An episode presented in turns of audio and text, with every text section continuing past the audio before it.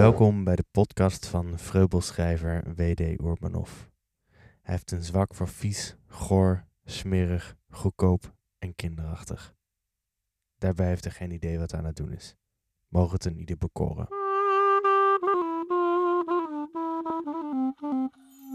De knuffelweide.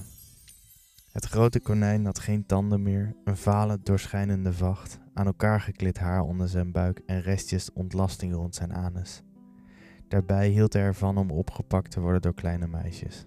Kortom, het was een goor konijn en ze noemden hem Jeroen, de Vlaamse reus. Jeroen woonde op de kinderboerderij de Knuffelweide en had naar eigen zeggen nog best vaak een erectie voor zijn oude stampert. Tot zijn wanhopige spijt heeft hij het in zijn leven nog nooit gedaan. Hij zat, zolang hij het zich kon heugen, alleen en seksloos in zijn hok. De Knuffelweide was een gedateerde kinderboerderij in Rijswijk, die enkel nog door een paar hoogbejaarde vrijwilligers onderhouden werd. Het was niet groot, misschien zo groot als een tennisbaan, en deed denken aan de beelden die je ziet van arme dorpjes in Oost-Europa. De ingang was een stalen poort met daarboven het bord van de knuffelweide. Handgeschreven met een dikke stift op een witte afgebladderde en opgezwollen spaanplaat.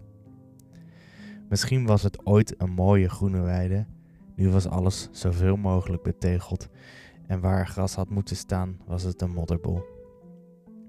Veel dieren waren er ook niet meer. Een bibberende cavia, een snurkend varken, een mank Shetland pony en een groot, goor konijn. Op de boerderij kwamen nauwelijks kinderen meer.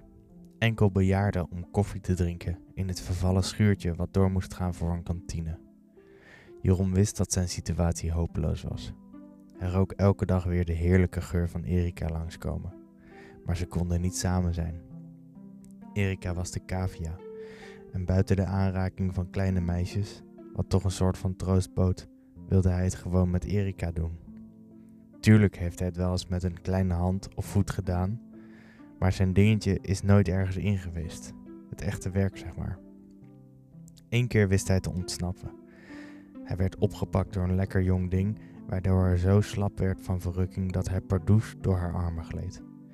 Zonder er een seconde over na te denken begon hij te huppelen als een hinde op de vlucht en ontweek kundig iedere grijpende hand. Hop naar links, glips eroverheen, sliding naar rechts, tot hij opeens met zijn poten in modder stond en tegen een grote roze neus aankeek.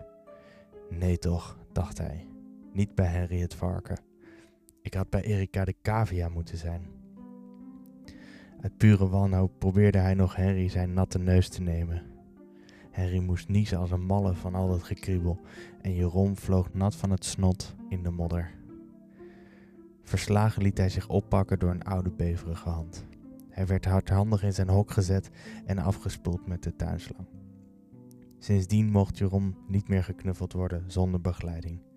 Er stond altijd zo'n rimpelige vrijwilliger van de knuffelweide bij. Hij kreeg niet eens meer de kans om stiekem een beetje tegen het een en ander aan te rijden. Eenzaam en vol verlangens zat hij dag in dag uit in zijn hok. Hij dacht aan Erika, de kindjes en zelfs aan de neus van Henry. Hij piekerde hele dagen over zijn nutteloze, seksloze bestaan. Een konijn dat nog nooit seks gehad heeft en nu niet eens meer vrijelijk geknuffeld en geaaid mag worden. Dat is toch geen leven, dacht Jeroen. Nu hij steeds ouder werd, wilde hij zichzelf nog een laatste kans geven. Hij wist dat de kans gering was, maar wat had hij te verliezen? Hij trainde elke dag zijn achterpoten voor de ultieme sprong uit zijn hok. Steeds hoger wist hij te springen, totdat hij dacht er klaar voor te zijn. Op een vroege morgen stond hij fit op en hij wist: dit is de dag.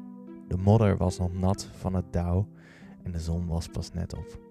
Hij ging klaarstaan en met al zijn kracht sprong hij richting de met gaas beklede omheining. Hoog kwam hij. Hij ging het verdomme nog halen ook. Tjong! Met een schok en een bedwelmende pijn kwam Jeroen midden in de lucht tot stilstand. Zijn konijnenlulletje was blijven hangen achter het gaas. Hopeloos hing hij ondersteboven aan zijn gehavende dingetje. Hij werd ontdaan van trots en geslacht wakker bij de dierenarts.